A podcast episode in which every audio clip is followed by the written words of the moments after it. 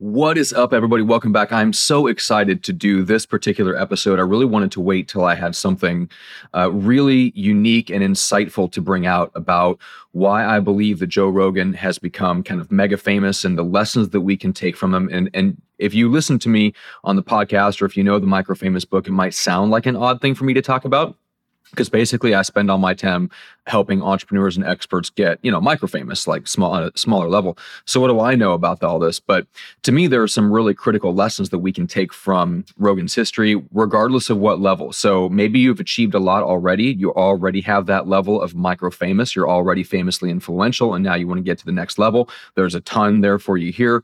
Maybe you're starting out from scratch and you're not even sure how to get micro famous the principles are the same right? So what i'm going to do in this episode is i'm going to tie together the big four cultural waves that propelled Rogan to being mega famous. That way, you can be on the lookout for similar opportunities in your own world, whether that's big or small.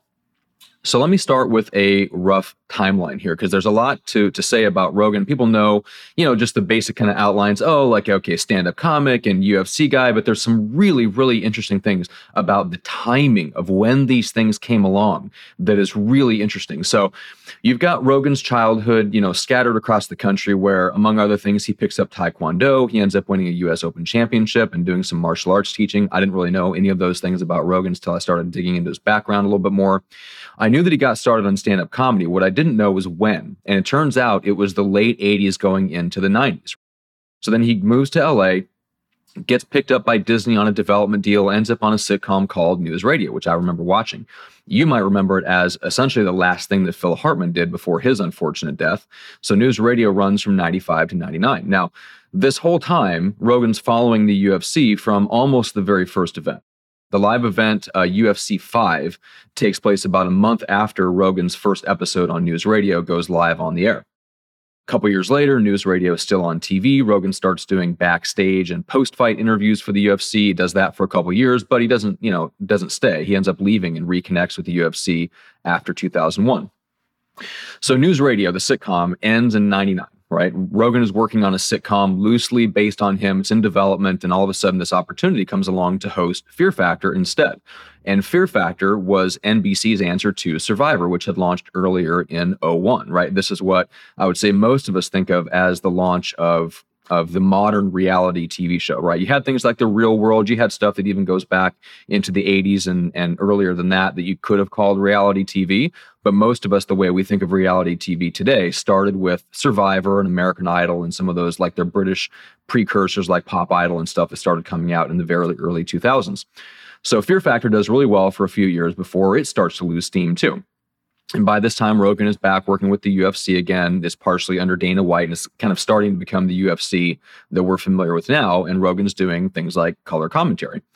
So UFC starts to explode in the mid 2000s, right? That's when even I was paying attention. All the UFC names that I remember were active around this time. George St. Pierre, Anderson Silva, Frank Mir, Rich Franklin, Ken Shamrock, BJ Penn, Tito Ortiz, all those guys. I remember following them around the time. All the guys in the office have talked about it. And around the time that Fear Factor is on its way out is when the UFC launches its own reality TV show, The Ultimate Fighter, which you might remember. That went a long way toward helping the UFC hit a mainstream audience. So Rogan is doing color commentary for the UFC as it's exploding in the popularity in the mid 2000s. This is the period where like Chuck Liddell hits the cover of ESPN magazine, stuff like that. So UFC goes mainstream and Rogan is there for that whole ride. So then we come to 09. Rogan launches his podcast by August of 2010. So within eight months, it hits the iTunes top 100 and the rest is history. Let's dive into what happened and all the things that had to come together for Rogan to become mega famous and the timing of things.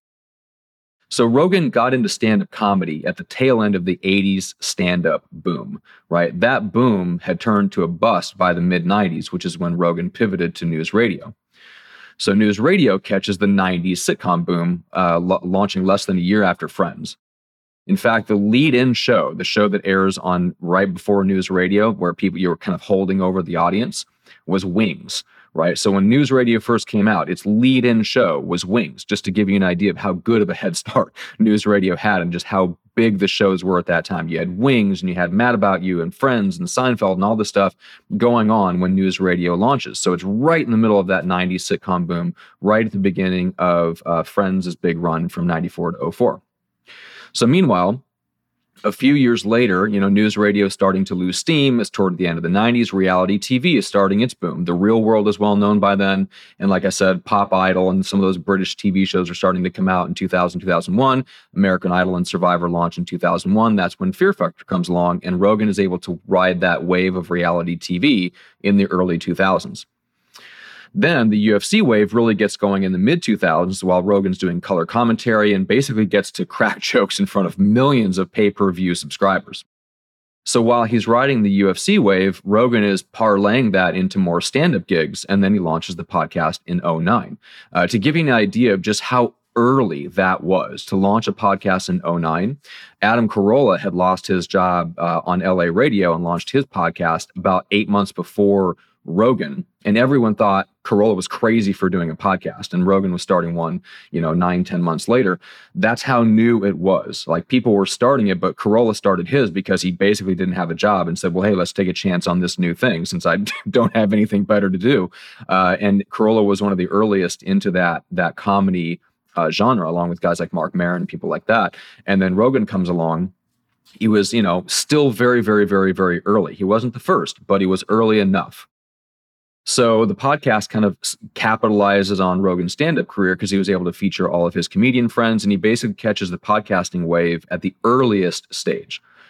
So to kind of take a step back, that is a total of four distinct, massive cultural waves that Rogan caught, all of them at various stages, right? Stand-up comedy, reality TV, UFC, and podcasting.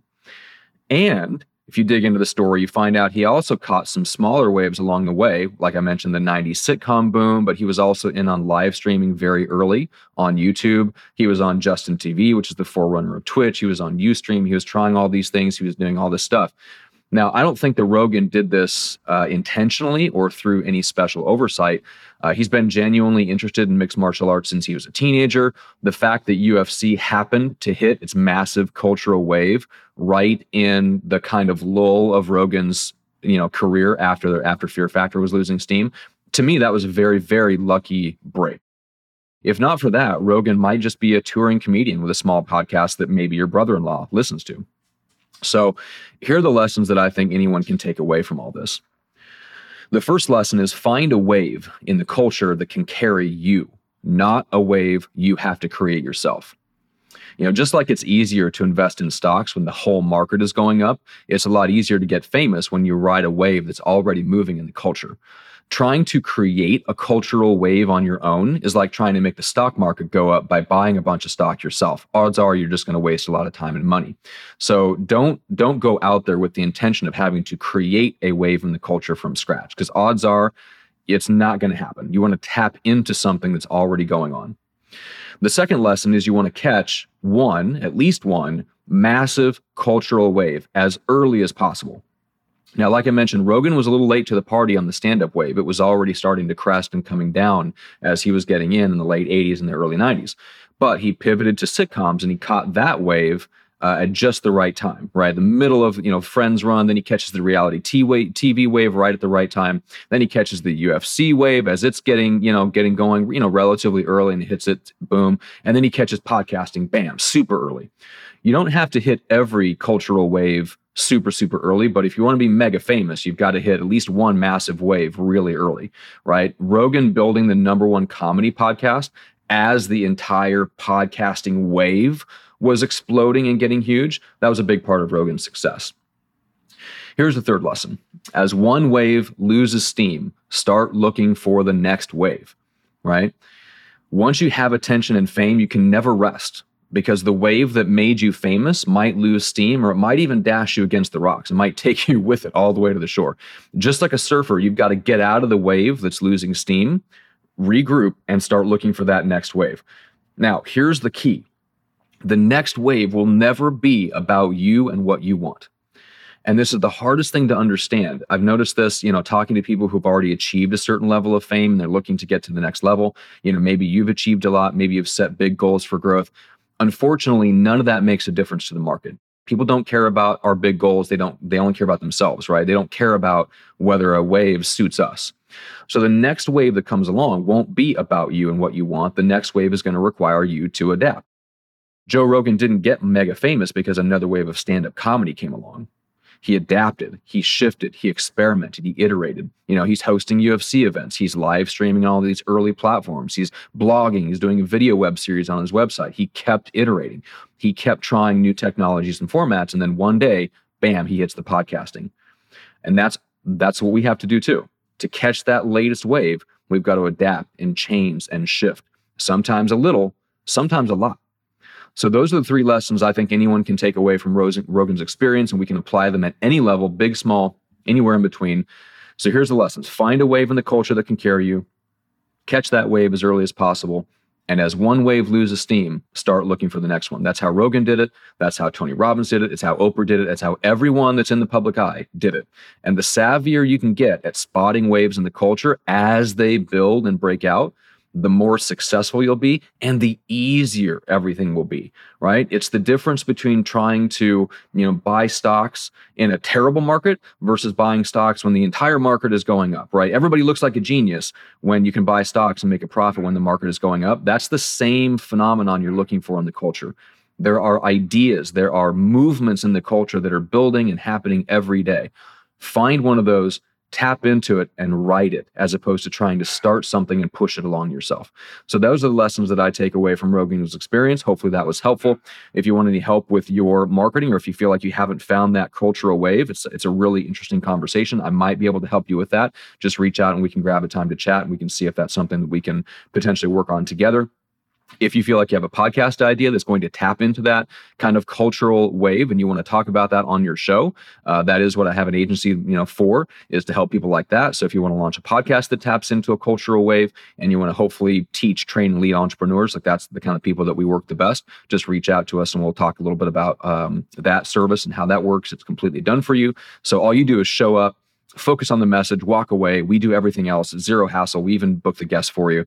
So we take care of all that behind the scenes in our agency. So you can reach out about that as well. Thanks so much for listening. I really appreciate it. I know it's a fun topic. I was super excited to record it. Hopefully, you got as much out of listening as I did for myself out of researching and writing it. And we'll see you on the next episode of Microfamous.